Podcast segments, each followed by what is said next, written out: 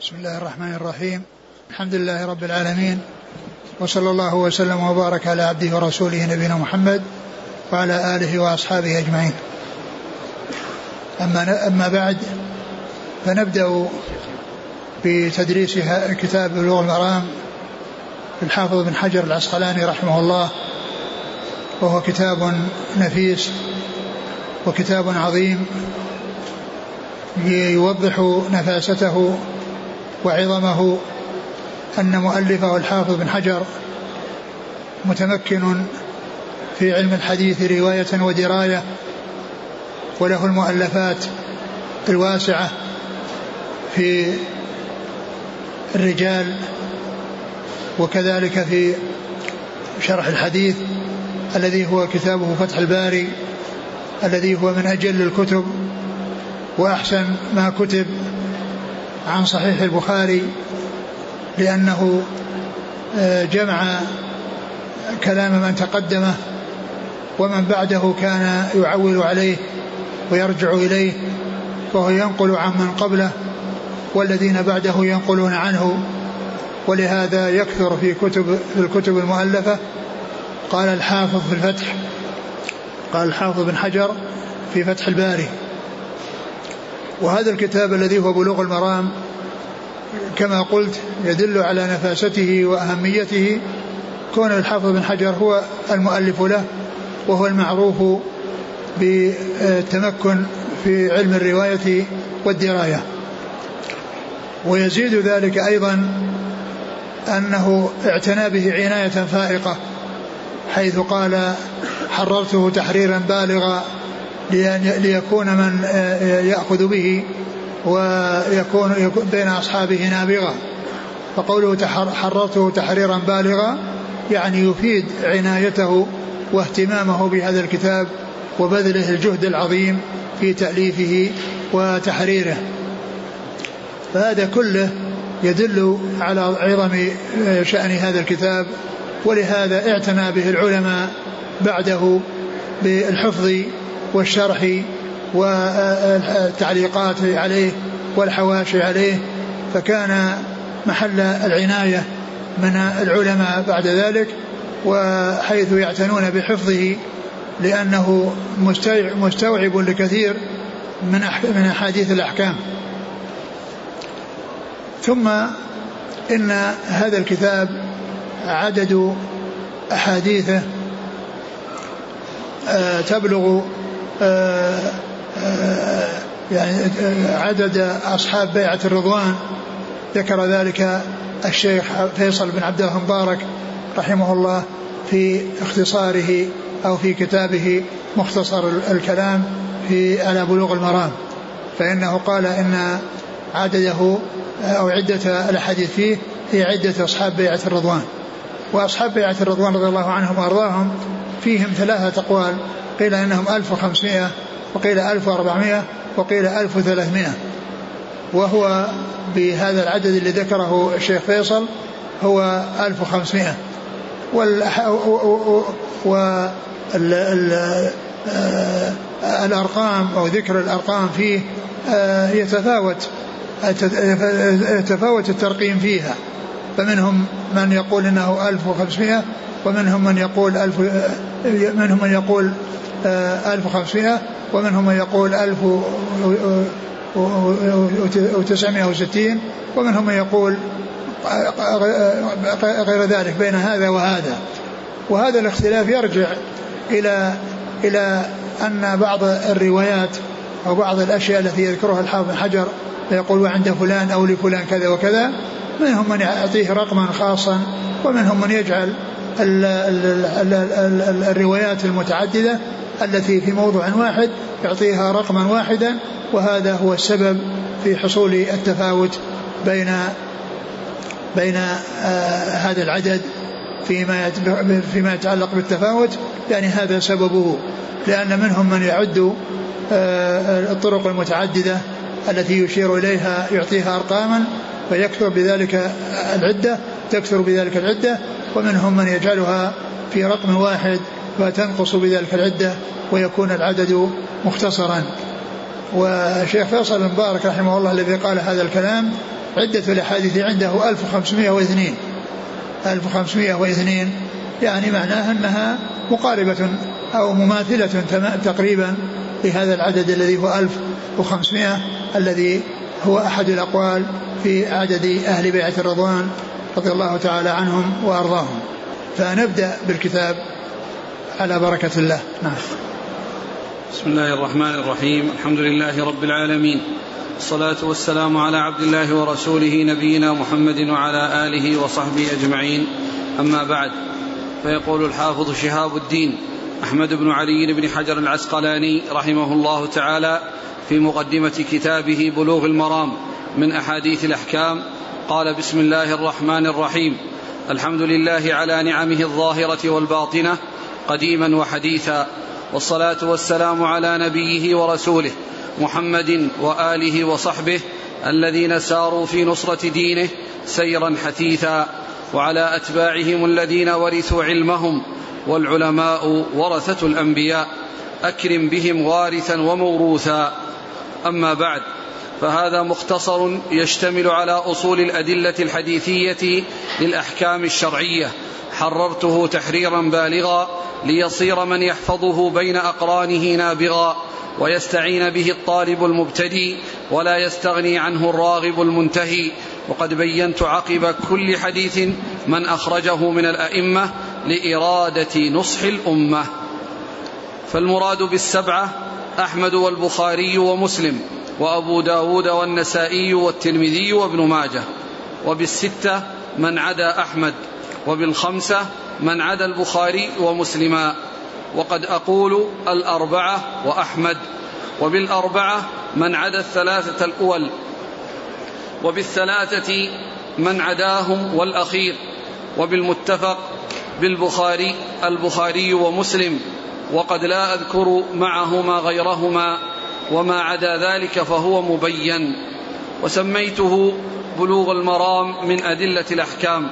والله أسأل ألا يجعل ما علمناه علينا وبالا وأن يرزقنا العمل بما يرضيه سبحانه وتعالى. هذه المقدمة المختصرة لكتابه بلوغ المرام فيها بيان اصطلاحه. فيما يذكره عقب كل حديث فإنه إذا قال رواه السبعة رواه السبعة فإنه يكتفي به عن سرد آه، سبعة من المخرجين للحديث وهم الإمام أحمد وأصحاب الكتب الستة البخاري ومسلم وأبو داود والترمذي والنسائي وابن ماجه. فإنه يكتفى يعني بهذا الرقم وبذكر هذا العدد عن أن يسردهم بدلا من سبعة أسماء يقول أخرجه السبعة.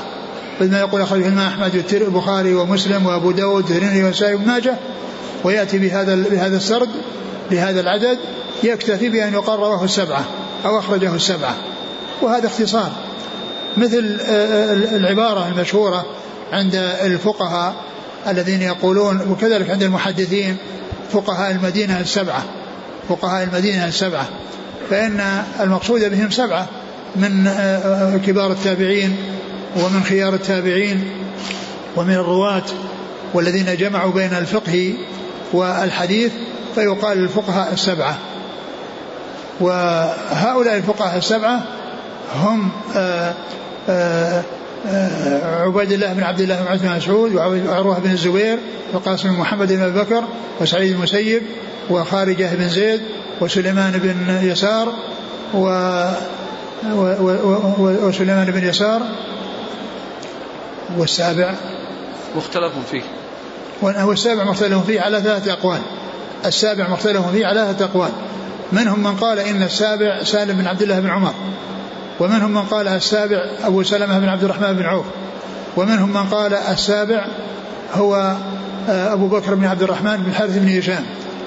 وابن القيم رحمه الله ذكر في أول كتابه إعلام الموقعين عندما ذكر الفقهاء في الأقطار فقال الفقهاء في البصرة كذا وفي المدينة كذا وفي مكة كذا وفي آه، مصر كذا. يعني يذكر آه، الذين اشتهروا بالفقه من هؤلاء في هذه الأمصار. لما جاء عند المدينة وذكر الفقهاء فيها وذكر منهم الفقهاء السبعة الذين هم هؤلاء. ولكنه جعل السابع منهم أبو بكر بن عبد أبو بكر بن عبد الرحمن بن الحارث بن هشام. وقد ذكر بيتين من الشعر آه هؤلاء السبعة ذكرت أسمائهم في البيت الثاني وهو قول الشاعر إذا قيل من في العلم سبعة أبحر روايتهم ليست عن العلم خارجة فقل هم عبيد الله عروة قاسم سعيد أبو بكر سليمان خارجة البيت الثاني هذا يجمع أسماءهم يجمع آه، أسماء أسماء هؤلاء الفقهاء. ولهذا يكتفون عن ذكر أسمائهم بأن يقول وقال به الفقهاء السبعة وقال به الفقهاء السبعة. فكلمة الفقهاء السبعة تغني عن سرد هؤلاء الأسماء لهؤلاء السبعة سرد هذه الأسماء لهؤلاء السبعة. ف آه، ومن المسائل التي آه، ذكر فيها أو يأتي ذكر اجتماعهم فيها مسألة زكاة العروض فإنهم قالوا وقال بها الفقهاء السبعة وقال بها الفقهاء السبعة. وكذلك هنا يعني قال إذا قال رواه السبعة فالمقصود بهم هؤلاء السبعة. وإذا قال الستة فالمراد بهم أصحاب الكتب الستة يعني يخرج منهم الإمام أحمد إذا قال الستة. وإذا قال الخمسة يخرج منهم البخاري ومسلم. البخاري ومسلم. وإذا قال وإذا قال الأربعة يعني يخرج بهم الثلاث الإمام أحمد والبخاري ومسلم والمقصود بهم أصحاب السنن الأربعة. أصحاب السنن الأربعة. وإذا قال الثلاثة يقصد بهم أصحاب السنن ما عدا ابن ماجه. وإذا قال الثلاثة يقصد بهم أصحاب السنن ما عدا ابن ماجه. فبين في مقدمة كتابه المختصرة المفيدة يعني اصطلاحه في ذكر آه، هؤلاء إذا ذكر هذه الأعداد. قال وما عدا ذلك بينته. وما عدا ذلك بينته. يعني ما ما لم يذكر فيه الثلاثة أو الأربعة أو الخمسة أو الستة أو السبعة فإنه يبينه يقول أخرجه الدار قطني وأخرجه البيهقي وأخرجه كذا وأخرجه كذا. أما إذا قال بهذه الأرقام دون أن يفصل فيها فإن هذا هو مقصوده فيها رحمه الله. نعم. قال رحمه الله تعالى كتاب الطهارة باب المياه. عن أبي هريرة رضي الله عنه أنه قال قال رسول الله صلى الله عليه وعلى آله وسلم في البحر هو الطهور ماؤه الحل ميتته. أخرجه الأربعة وابن أبي شيبة واللفظ له وصححه ابن خزيمة والترمذي. ذكر أول أولا قال كتاب الطهارة بدأ بالطهارة لأنها مفتاح لأنها لأنه لا تصح الصلاة إلا بها. لا تصح الصلاة إلا بها فقدمه على غيره لأن أركان الإسلام التي هي التي هي يعني العبادات يعني التي هي بعد الشهادتين التي هي أصل الإسلام وأصل الإيمان يبدأ أولها الصلاة ثم الزكاة ثم الصيام ثم الحج. وبعض العلماء يعني يحصل تقديم وتأخير يعني في بعضها يحصل في تقديم وتأخير من بعضها كأن يقدم الصيام أي يقدم الحج على الصيام كما فعل البخاري. فإنه قدم الصيام على الحج يعني بناء على الحديث الذي ذكره في أول آه، صحيحه أول حديث في كتاب الإيمان الذي هو حديث ابن عمر. آه، آه، قال بني الإسلام على خمس شهادة لا إله إلا الله وأن محمد رسول الله وإقام الصلاة وحج البيت وصوم رمضان. وقد جاء في آه، في بعض الروايات على هذا الترتيب الذي هو تقديم الحج تقديم الصيام على الحج وهو المطابق والمماثل لحديث جبريل لترتيبها في حديث جبريل حيث قال لما سأله عن الإسلام قال أن تشهد لا إله إلا الله محمد رسول الله وتقيم الصلاة وتؤتي الزكاة وتصوم رمضان وتحج البيت إن استطعت إليه سبيلا. فغالب الكتب المؤلفة أنهم يرتبونها على هذا الترتيب الذي جاء في حديث جبريل. يعني هو البدء بالصلاة وقبلها مفتاحها الذي هو الطهور لأن الصلاة لا تصح إلا بطهارة وثم الصيام ثم الزكاة ثم الصيام ثم الحج. على هذا الترتيب الذي جاء. وبعض الأئمة كما قلت أن البخاري قدم الحج على الصيام بناء على هذه الرواية التي صدر بها كتاب الإيمان من صحيحه وفيها تقديم الحج على على الصيام. ف فالطهارة لا بد منها. وقد قال عليه الصلاة والسلام لا يقبل الله صلاة أحدكم إذا أحدث حتى يتوضأ. لا يقبل الله صلاة أحدكم إذا أحدث حتى يتوضأ.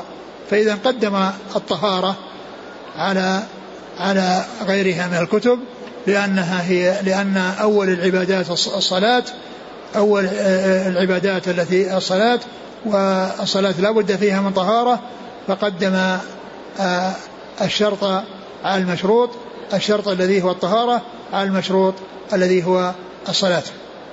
و ثم قال باب المياه.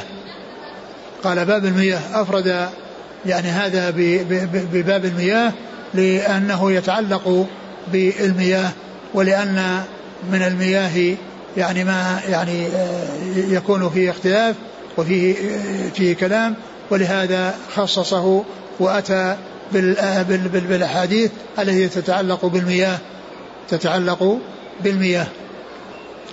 وذكر أولها حديث أبي هريرة رضي الله عنه فيما يتعلق بالبحر وأن الرسول صلى الله عليه وسلم سئل عن الوضوء بماء البحر فقال هو الطهور ماؤه والحل ميتته.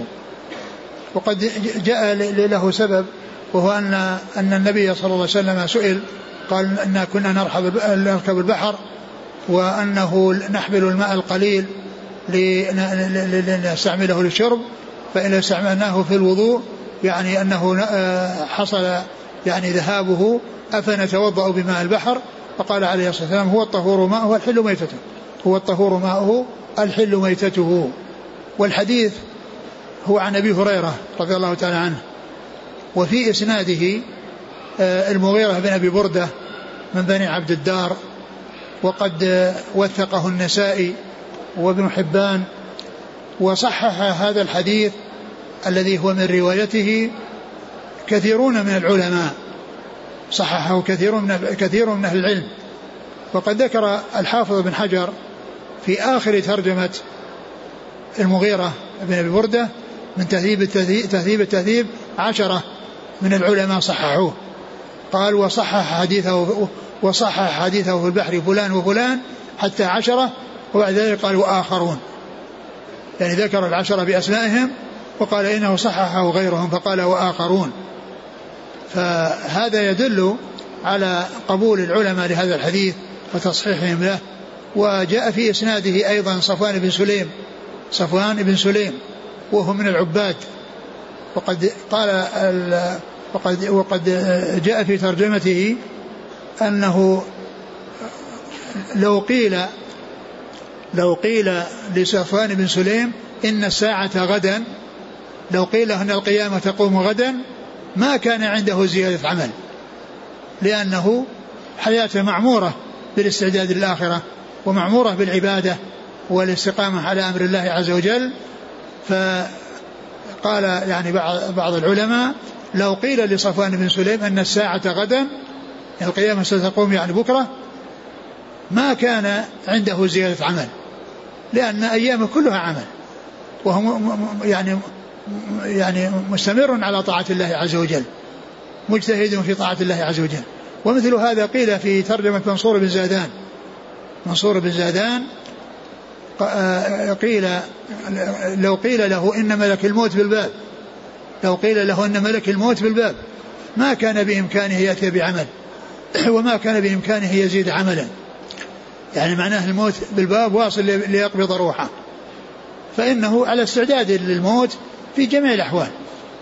على استعداد الموت في جميع فهذان الرجلان من العباد وقد قيل فيهما هذه المقالة الدالة على ملازمتهما العبادة واجتهادهم فيها واستمرارهم عليها وأنهم دائما على استعداد للدار الآخرة بالأعمال الصالحة كما قال الله عز وجل وتزودوا فإن خير زاد التقوى.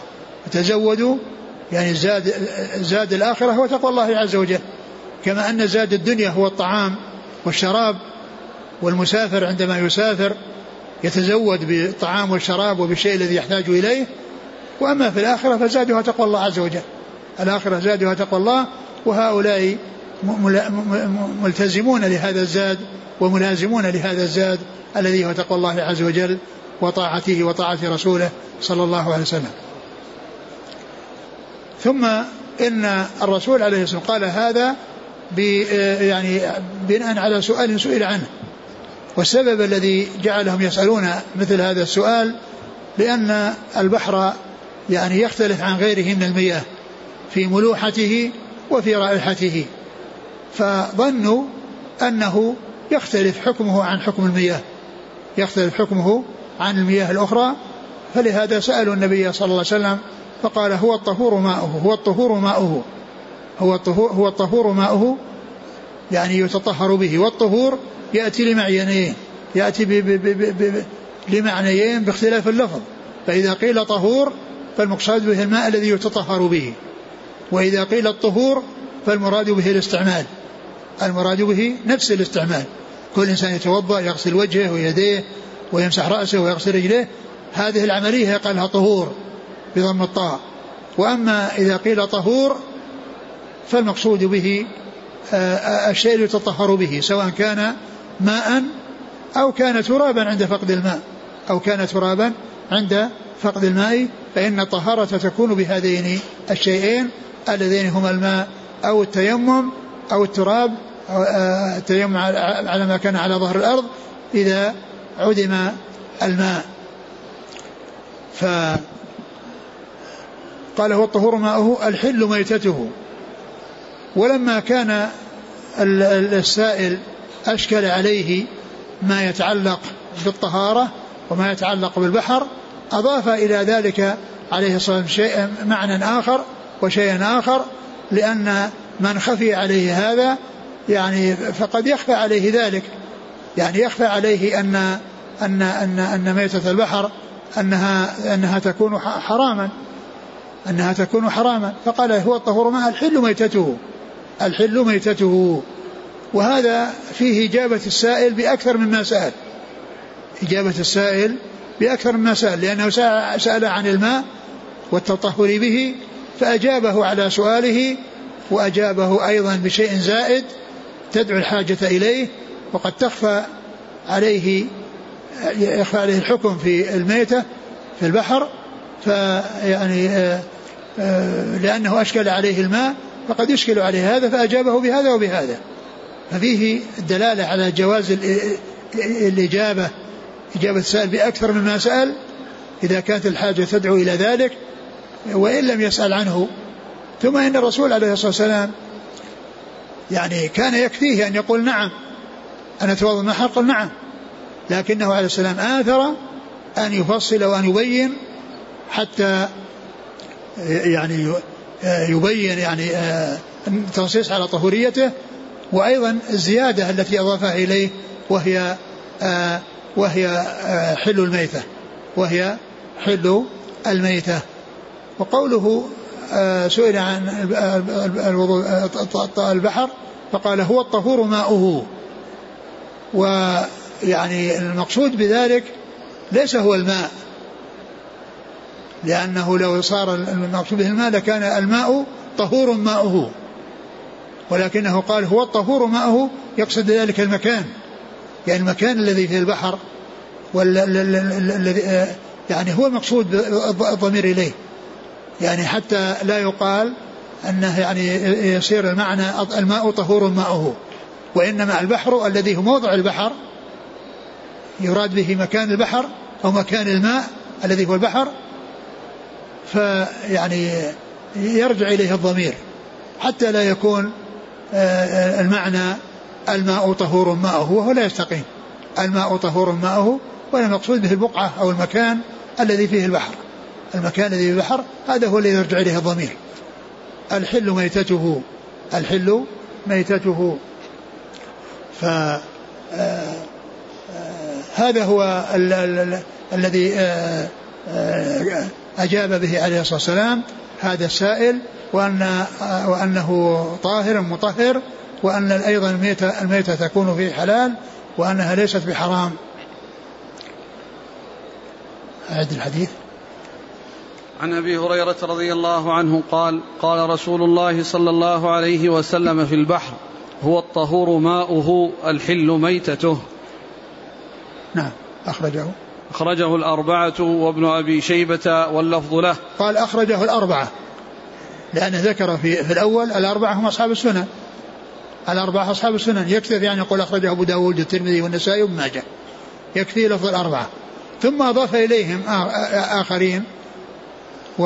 وهذا يعني يعني قال ومن عدا أولئك فقد بينته قال أخرجه ابن أبي شيبة نص عليه. قال واللفظ له يعني هذا اللفظ المسوق هو لفظ ابن أبي شيبة وغيره يعني بالمعنى بينهم تفاوت في, في, في الألفاظ. وأما المعنى فإنه واحد. فلهذا يعني ينص أحيانا عندما يذكر المخرجين عندما يذكر المخرجون للحديث فيقال أخرجه فلان وفلان واللفظ لفلان. واللفظ لفلان يعني معناه أن هذا اللفظ المزبور هو اللفظ الذي في مصنف من أبي شيبة. وغيره إنما هو بالمعنى. و والإمام مسلم رحمه الله في صحيحه كان يجمع الأحاديث في مكان واحد ويجمع الرواة ويسردهم وإذا سردهم يبين من له اللفظ فيقول حدثنا فلان وفلان واللفظ لفلان. حدثنا فلان وفلان وفلان واللفظ لفلان يعني المقصود ذلك أن اللفظ هذا المذكور هو مطابق للفظ فلان وغيره بالمعنى. قال وابن أبي شيبة واللفظ له. يعني لفظ الحديث الموجود هذا لفظ موجود هو لفظ أبي شيبة. ليس لفظ آه، الباقين. وإنما هذا لفظ يعني هذا المحدث الذي هو ابن أبي شيبة. وابن أبي شيبة هو وصححه ابن خزيمة والترمذي. وصححه ابن خزيمة والترمذي. ابن خزيمة يعني آه، له كتاب الصحيح ومثله ابن حبان كثير الصحيح وأما الترمذي فإن فإنه كما هو معلوم معني بالحكم على الأحاديث وبيان الصحيح والحسن وكذلك آه، معني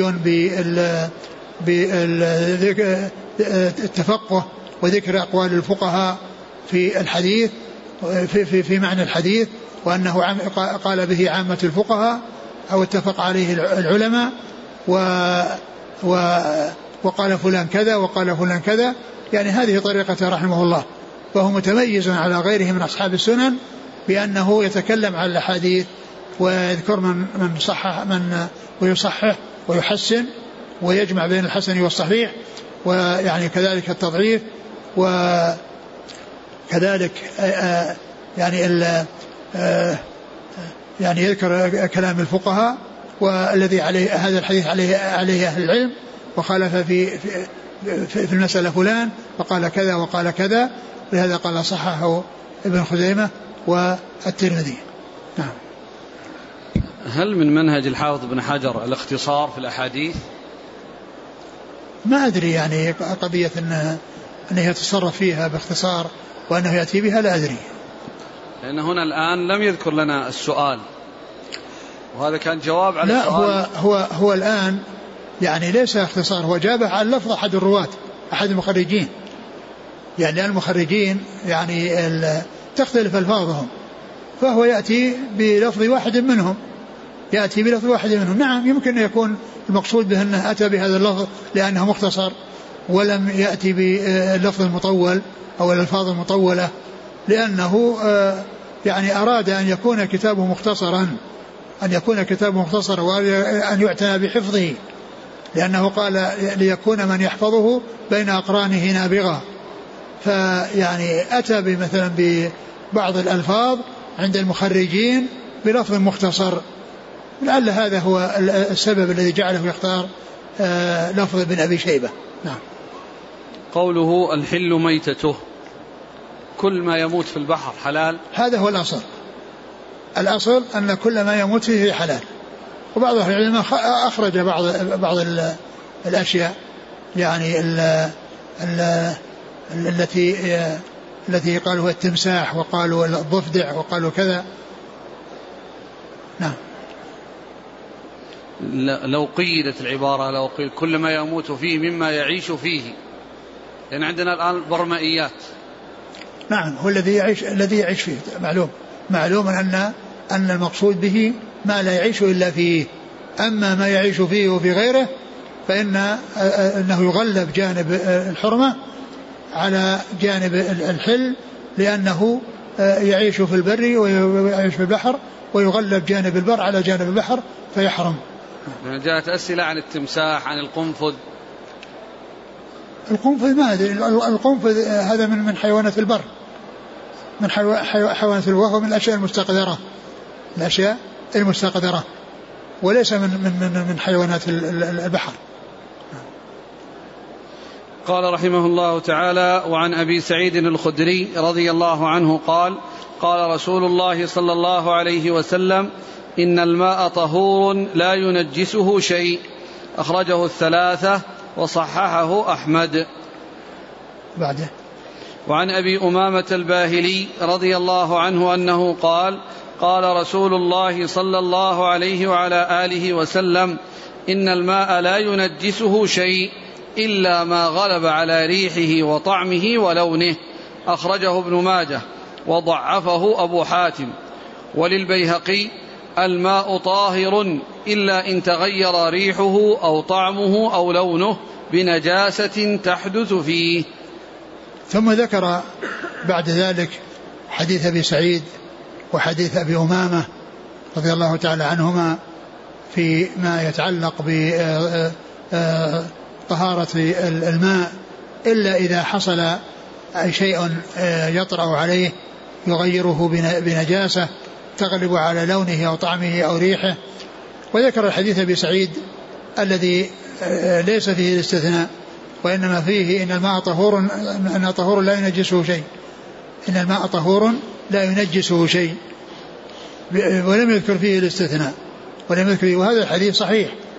بدون بدون لفظ الاستثناء فإنه صحيح. وذلك أن الماء إذا تغير بنجاسة سواء كان قليلا أو كثيرا فإنه يكون نجسا. إذا كان كثيرا أو قليلا سواء كان كثيرا أو قليلا ما دام النجاسة غيرت لونه أو طعمه أو ريحه فإنه يكون نجسا. بذلك. ويعني بدون آه، تفريق بين الماء القليل والكثير إلا أنه جاء حديث القلتين الذي سيأتي وفيه أنه إذا بلغ قلتين لم يحمل الخبث بمعنى أنه يعني يكون نجسا ولم لم تغير له النجاسة طعما أو لونا أو ريحا. لأنه تؤثر فيه النجاسة. ولا يقال أنه لا بد أن تغيره.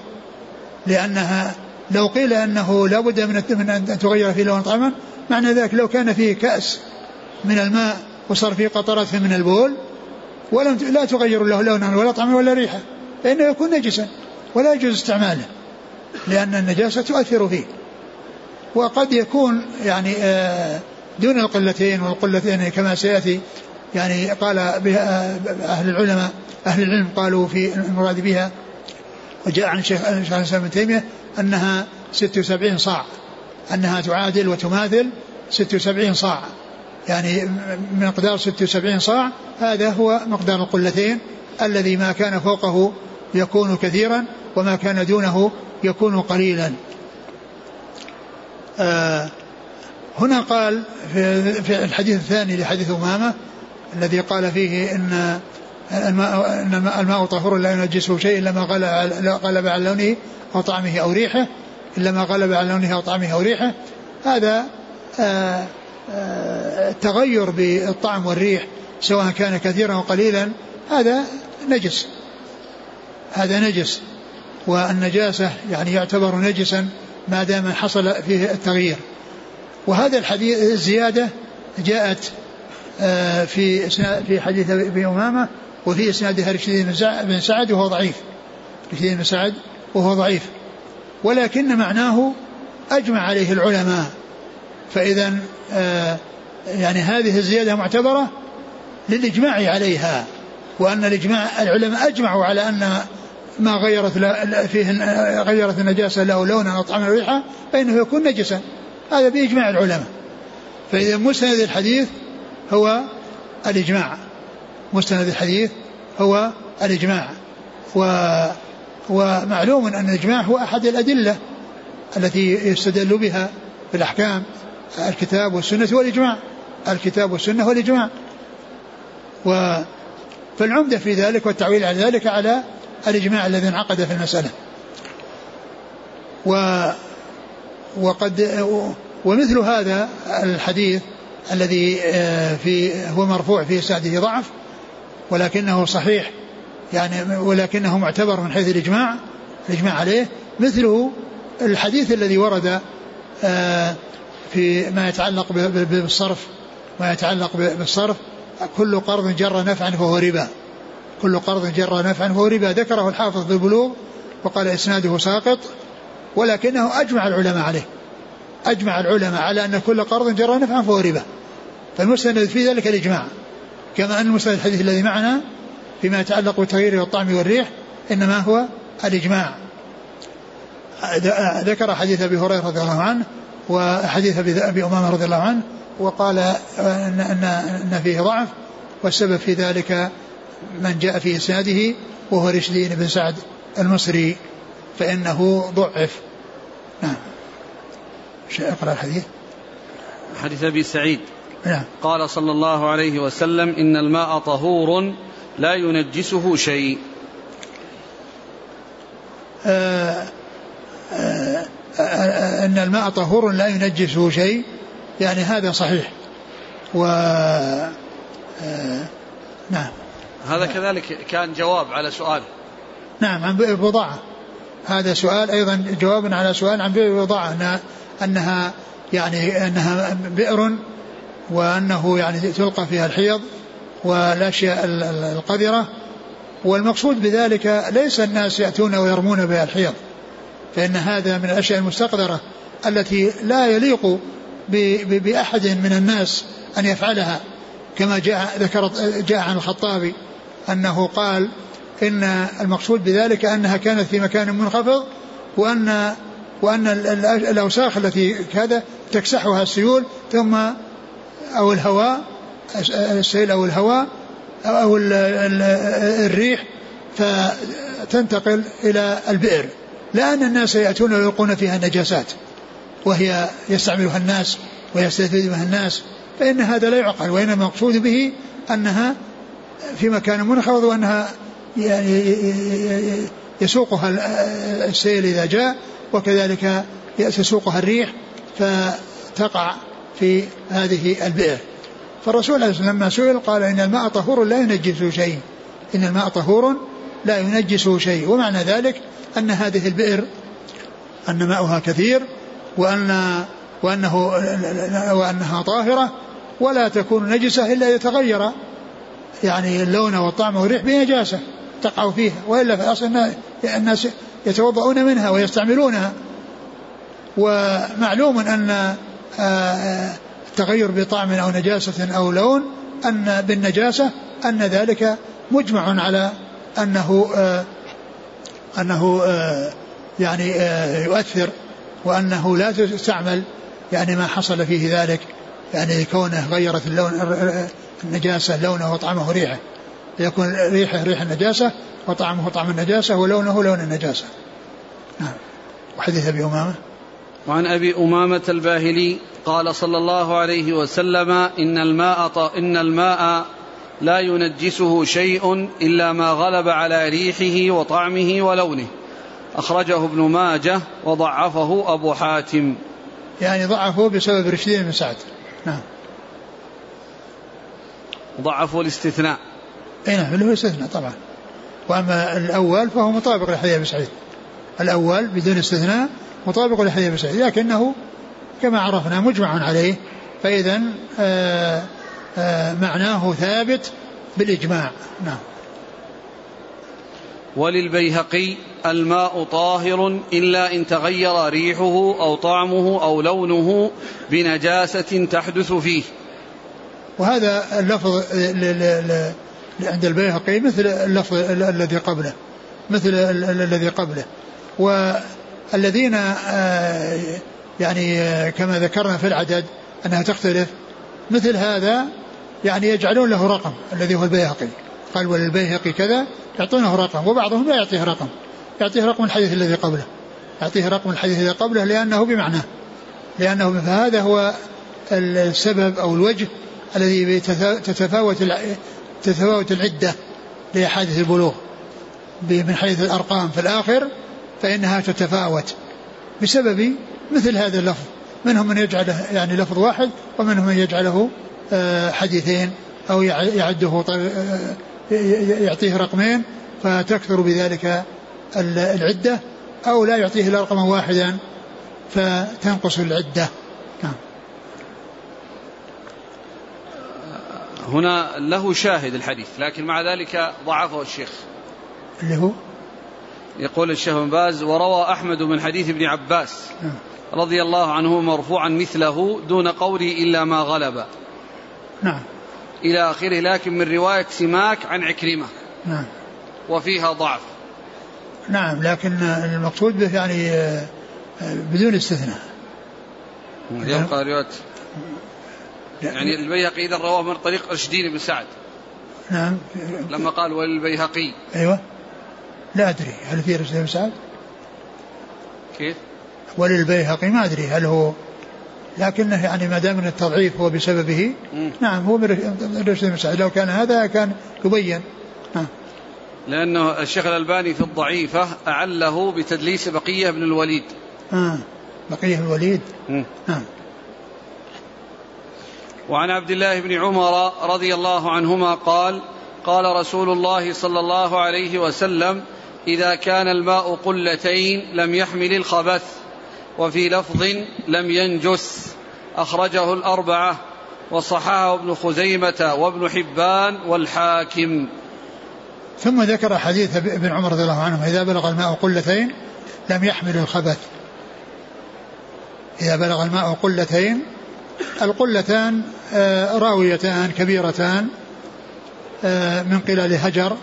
وقيل الهجر يعني وهجر ليست هجر البحرين التي آه، التي فيها التمر والذي يقول ك, ك يعني الذي يجلب التمر على إلى هجر لأنها بلاد التمر وإنما المقصود به قرية في الحجاز يعني قريبة من المدينة لا أعرف شيئا عنها الآن ولكن إنها مشهورة بهذه القلال ولهذا وهو معروفة عند الناس في المدينة وفي الحجاز فلهذا عليه الصلاة والسلام قال إذا بلغ الماء قلتين لم يحمل الخبث.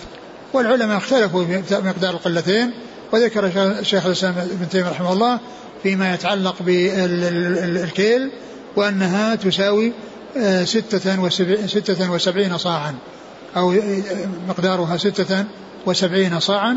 هذا الماء هو مقدار القلتين الذي ما كان آه، منه فما فوق كثير وما كان دونه فإنه يكون فإنه يكون قليلا.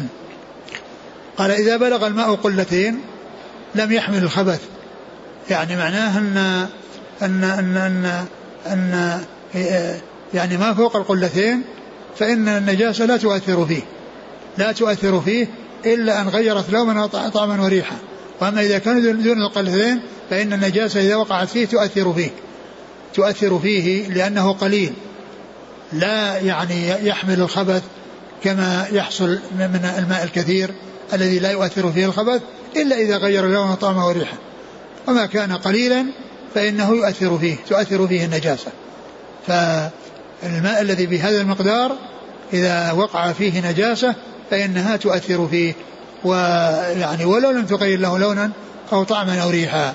وكما قلت يعني مثل لو أن هناك كاس وكان فيه ماء وحصل فيه قطرات من البول لا يقال إن ولم تغير لونه ولا طعمه ولا ريحه لا يقال عنه إنه يعني يكون طاهرا بل هو نجس ولا يحمل الخبث وإنما الذي يحمله ما كان فوق القلتين. إذا بلغ الماء قلتين لم يحمل الخبث. فهذا فيه الدليل على التفريق بين القليل والكثير. التفريق بين القليل والكثير وأن الكثير لا يتنجس إلا إذا تغيرت لونه وطعمه وريحه والقليل يتأثر بوقوع النجاسة فيه وإن لم تغير له لونا أو طعما أو ريحا. نعم. وفي لفظ لم ينجس أخرجه الأربعة وصححه ابن خزيمة وابن حبان والحاكم. يعني لم ينجس يعني إذا بلغ إذا كان فوق القلتين لم ينجس إلا إذا حصل التغير باللون الطيف فإنه ينجس بالإجماع. فإنه ينجس بالإجماع. نعم. وهنا قال أخرجه الأربعة لهم أصحاب السنن وصححه ابن خزيمة وابن حبان والحاكم. وهذه هي الكتب التي آه، وصفت آه، بالصحيحين بالصحة يعني فوق آه، يعني بعد الصحيحين. ولكنه كما هو معلوم يعني فيها الصحيح وفيها الضعيف وكل من هذه الكتب الثلاثة فيها ما يصح وفيها ما لا يصح بخلاف الصحيحين فإن أصحابهما يعني التزم الصحة وإخراج ما هو صحيح ولم يستوعب ولم يلتزم إخراج كل صحيح. ولهذا ترك شيئا كثيرا من الحديث الصحيح. ولهذا يعني البخاري صاحب المستدرك استدرك على الصحيحين.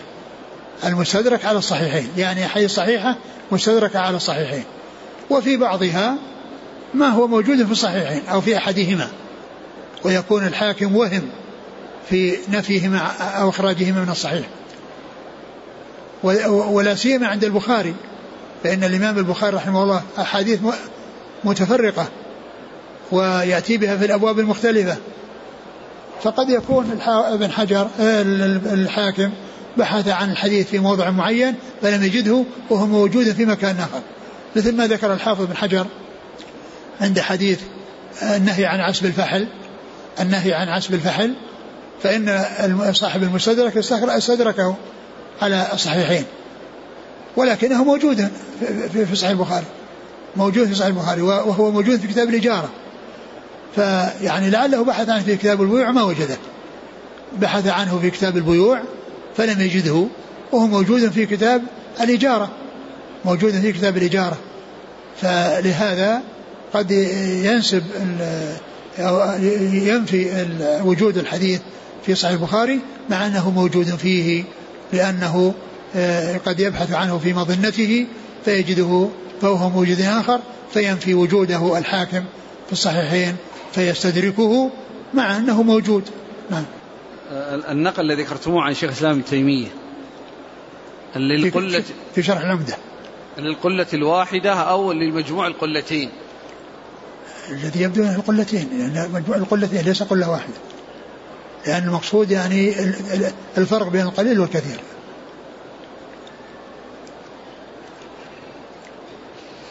وعن أبي هريرة رضي الله عنه أنه قال قال رسول الله صلى الله عليه وسلم لا يغتسل أحدكم في الماء الدائم وهو جنب أخرجه مسلم.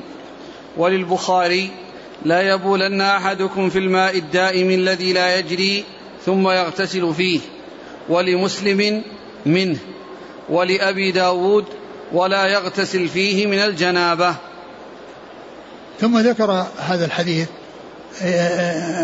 قال قال حديث أبي هريرة. نعم قال صلى الله عليه وسلم لا يغتسل أحدكم في الماء الدائم وهو جنب خرجه نعم.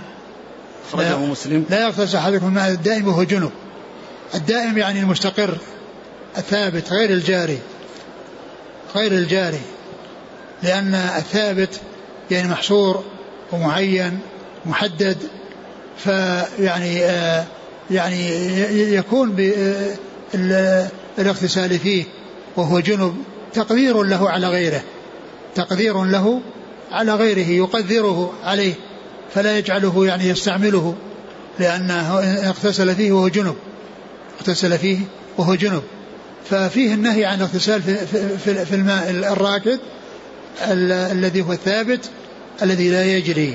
وجاء في بعض الروايات الذي لا يجري. تأكيد للدائم. أو الباقي في مكانه المستقر في مكانه لا يتحول منه إلى غيره. لا يتحول منه إلى غيره لأنه تؤثر فيه النجاسة ويؤثر فيه استعماله بتقديره على من يريد أن يستعمله. فإنه إذا رأى يعني من يغتسل فيه وهو جنب وفيه القدر فإن ذلك يؤثر فيه ويجعل غيره لا يعني يطمئن إليه ولا يرتاح إليه. وإن كان كثيرا فإنه لا يؤثر. إذا كان كثيرا جدا فإنه لا يؤثر وإن كان قليلا فإنه يؤثر. نعم. واللفظ الثاني؟ وللبخاري لا يبولن أحدكم في الماء الدائم الذي لا يجري ثم يغتسل فيه. وكذلك أيضا هذا نهي عن عن البول ثم الاغتسال.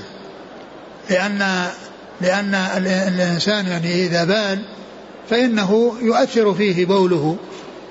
ومآل أمره لأنه قد يصل يحتاج إلى اغتسال فيه. يعني يبول ثم يغتسل. فيكون مآل أمره إلى أن يحتاج إليه مع أنه قد بال فيه مع أنه قد بال فيه. وإذا كان الماء كثيرا فإن ذلك لا يؤثر وإن كان قليلا يعني البول فإنه يؤثر. إذا كان قليلا فإن فإنه لا يحمل الخبث ولا يحمل النجاسة بل آآ آه، آآ آه، تؤثر فيه النجاسة حيث يكون قليلا وإنما لا تؤثر في الماء الكثير الذي يكون فوق القلتين. ولكن من ناحية الاستقدار فإنه استقدر والإنسان لا يصلح أن آه، يأتي إلى ماء راكد ويبول فيه ولأنه آه، قد يعني يحتاج إليه هو ويحتاج إلى غيره فيكون آه، يعني تسبب في منعه ومنع نفسه منع غيره من استعماله. وللبخاري؟ وللبخاري؟ لا يبولن أحدكم في الماء الدائم الذي لا يجري ثم يغتسل فيه. كلمة الذي لا يجري تأكيد يعني وصف كاشف وصف كاشف وليس بمخصص لأن الدائم هو الذي لا يجري. الدائم هو الذي لا يجري. فهذا يقال له وصف كاشف وليس وصفا مخصص يعني له مفهوم. هذا لا مفهوم له. هذا مثل قول الله عز وجل ومن يدعو مع الله إلها آخر لا برهان له به. فإنه لا يمكن يكون هناك برهان على أن مع الله إلها آخر. وإنما يعني من شأن آه الإله الآخر الذي مع, مع, مع, مع من شأن يعني أنه لا برهان له. هذا هو الشأن ليس في هناك برهان. ولا يمكن يكون هناك برهان على أن مع الله غيره إله. ولكن هذه صفة كاشفة وليست صفة آه مخصصة. فيقول الماء الذي لا يجري هو وصف كاشف وليس بمخصص تأكيد أو توضيح الدائم لا يغتسل أحدكم؟ لا يبولن, أيوة. أحدكم في الماء الدائم الذي لا يجري ثم يغتسل فيه. نعم نعم. يعني فيه يعني بالانغماس. وفي لفظ قال منه. نعم ولمسلم. منه يعني يتناول منه. نعم. ولأبي داود ولا يغتسل فيه من الجنابة. البول في الماء الراكد يعني إذا كان قليلا ينجسه. وأما الاغتسال فيه من الجنابة فهو يقدره يجعله مستقدرا. ويكون أيضا يعني يكون آآ آه، آآ آه، ماء مستعملا لأنه رفع فيه حدث فيكون من الماء المستعمل في رفع الحدث. فيكون آه، يعني على ما يقول بعض أهل العلم أنه أن أن أن أن أنه إذا استعمل في عبادة فإنه لا يستعمل مرة أخرى مثل ما قالوا في آه، رمي الجمار أنه لا يرمى بالحصى الذي رمي فيه. وهنا يعني يقال فيه كما قال بعض أهل العلم أنه يكون رفع فيه حدث فهو مثل ما لو أن إنسانا توضأ وغسل وجهه في في في طشت ثم رجل ثم يديه والماء يتساقط فهذا يقال له مستعمل. وبعض أهل العلم يقول إنه لا لا, لا يرفع به طهارة لأنه رفع به رفع لا يرفع به حدث لأنه قد رفع به حدث. ومنهم من يقول أنه آه، يستعمل. أنه يستعمل لأنه يعني آه، آه، رفع الحدث يعني يعني لا يكون به نجس كونه يغتسل فيه. كونه يغتسل فيه يعني لا يكون نجس وإنما يكون قذرا. وأيضا رفع فيه حدث ف يعني بعض العلم يقول أنه لا بأس به ولكن الأولى أنه لا يستعمل والاحتياط أنه لا يستعمل. اللفظ الأخير هذا. ولأبي داود ولا يغتسل فيه من الجنابة. نعم. هل يغتسل فيه يعني في الانغماس. فيه بالانغماس ومنه بالتناول والغرف. نعم. لكن هل قوله الجنابة الآن هذا قيد ولا صفة كاشفة ولا كيف يعني لو اغتسل الإنسان للتبرد ليس لإزالة حدث. لا مثل هذا أقول مثل هذا ما دام ما فيه ما فيه يعني قدر ولا فيه شيء يعني ليس المقصود به الجنابة فقط الذي فيه رفع حدث وفيه شيء من من, من القدر. وقد يكون للتبرد ويكون في شيء من القدر والله إذا كان في شيء من القدر هذا يصير مثل مثل الجنابة. لكن ال ال الإنسان يعني إذا كان يعني آآ آآ آآ لم يحصل منه يعني النجاسة رفع حدث. وأما القدر إذا كان على جسده قدر وعلى شيء القدر الذي مو بنجس يعني يكون في وسخ هذا ما يؤثر. ما يؤثر. والذي يؤثر هو القدر الذي يكون بسبب الجماع والذي علق بالمنطقة الفرج وما حوله من من آثار الجماع معلوم أن المني طاهر ولكنه يعني مستقذر. يعني هو مستقذر وإن كان طاهرا اللي هو المني. نعم. وعن رجل صحب النبي صلى الله عليه وسلم قال نهى رسول الله صلى الله عليه وسلم أن تغتسل المرأة بفضل الرجل أو الرجل بفضل المرأة وليغترفا جميعا. أخرجه أبو داود والنسائي وإسناده صحيح. نعم اللي بعده. وعن ابن عباس رضي الله عنهما أن النبي صلى الله عليه وسلم كان يغتسل بفضل ميمونة رضي الله عنها. أخرجه مسلم. ولأصحاب السنن اغتسل بعض أزواج النبي صلى الله عليه وسلم في جفنة فجاء ليغتسل منها فقالت له إني كنت جنبا فقال إن الماء لا يجنب وصححه الترمذي وابن خزيمة.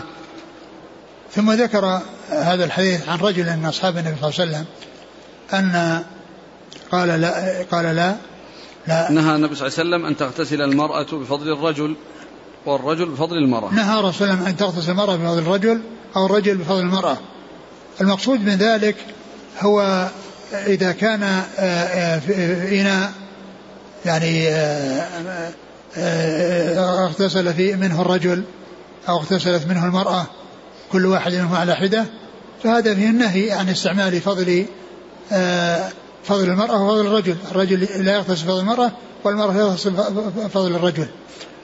وهذا وهذا النهي يعني حمل على التنزيه وأن يعني آه، على التنزيه وليس للتحريم لأن الحديث الذي بعده دالة على يعني آه، على جوازه وعلى صحته فيحمل يعني ما جاء على كراهة التنزيه لا على كراهة التحريم. وقوله عن رجل صاحب النبي صلى الله عليه وسلم جهالة الصحابي لا تؤثر لأن الصحابة المجهول فيهم في حكم معلوم لأنهم عدول. يعني لا يحتاجون مع ثناء الله عز وجل عليهم وثناء رسوله صلى الله عليه وسلم إلى تعديل المعدلين وتوثيق الموثقين. فالمجهول فيهم في حكم معلوم. وهذا بخلاف غيرهم من التابعين ومن بعدهم فإنه لا بد من معرفة حاله. قد يكون يعني ثقة وقد يكون ضعيفا ولهذا الصحابة لا يعبر عنهم بثقة ولا يقال عنهم ثقة. وإنما يكفيهم شرف الصحبة. فإذا قيل عن شخص أنه صحابي أو له صحبة يكفي. لا تحتاج إلى أن يضاف إليها شيء. التي يحتاج إليها في التوثيق هم غير الصحابة. يعني يذكر أنه صحيح ثقة أو ضعيف أو أنه كذا وأنه كذا. أما أصحاب الرسول عليه السلام فيكفي أن يقال إنه صحابي. وقد يضاف إلى ذلك شيء آه، يزيد في الفضيلة. كان يقال صحابي شهد بدرا. وصحابي شهد الحديبية يعني معناه يعني منقبة على منقبة. وإلا فإنهم كلهم متساوون في أن في وصف الصحبة وأن آه، المجهول فيهم لا تؤثر جهالته وإنما الجهالة تؤثر في غيرهم تؤثر في غيرهم من التابعين ومن دونهم. و ولهذا يعني عندما يؤتى لكتب الرجال مثل التقريب ومثل تهذيب التهذيب وغيره لا يشتغلون وإنما يقول صحابي أو له صحبة أو صاحب النبي صلى الله عليه وسلم ويكفيه ذلك. ولا يتكلمون فيه قال في فلان كذا وقال في فلان كذا. هذه لا تقال في الصحابة تقال في غيرهم. ولهذا يكفي أن يقال صحيح له صحبة أو صاحب النبي صلى الله عليه وسلم إلا أن يضاف إليه شيء خيرا على خير ونور إلى نور وهو أن يضاف إليه منقبة أخرى ككونه شهد الحديبية وشهد بدرا. الحديث؟ قال نهى صلى الله عليه وسلم أن تغتسل المرأة بفضل الرجل أو الرجل بفضل المرأة وليغترفا جميعا. يعني معناه أنهم يعني يستعملان الماء جميعا بحيث يكون الجفنة أو يكون الوعاء أو الإناء الذي فيه الماء يعني تختلف أيديهما عليه هو يأخذ بيده وهي تأخذ بيدها تأخذ زوجته الزوجة بيدها وهي وهو يأخذ بيده. وكل منهم يغتسل بهذه الطريقة هذا هو الذي جاء الأمر به. والنهي آه، عن أن تكون المرأة آه، توضأت على حدة في الماء ثم جاء وتوضأ بفضل وضوئها أو هو توضأ وجاءت واغتسلت وتوضأت بفضل وضوئه. نعم. أخرجه أبو داود والنسائي وإسناده صحيح. نعم. وعن ابن عباس رضي الله عنهما أن النبي صلى الله عليه وسلم كان يغتسل بفضل ميمونة. نعم. وهذا الحديث يعني يدل على على على خلاف ما, ما جاء في الحديث وأن النهي الذي فيه يحمل على على التنزيه لا على التحريم. لأن النبي صلى الله عليه وسلم كان يتوضأ بفضل ميمونة. كان يتوضأ بفضل ميمونة. يغتسل بفضل ميمونة. فدل هذا على أن ذلك سائغ وأنه جائز وكذلك يجوز العكس. وكذلك يجوز العكس لأنه كان يتوضأ بفضل ميمونة إذا المقابل له كذلك يصح لأنه بمعناه نعم. ولأصحاب السنن اغتسل بعض أزواج النبي صلى الله عليه وسلم في جفنة فجاء ليغتسل منها فقالت له إني كنت جنبا فقال إن الماء لا يجنب. وهذا أيضا بمعنى الحديث السابق الذي قبله أنها اغتسلت وأنه في جفنة وأن الرسول جاء ليغتسل أو ليتوضأ. كيف؟ جاء, جاء ليغتسل. جاء ليغتسل. فقالت إني إن, إن أنها كانت جنب قال إن الماء لا يجنب.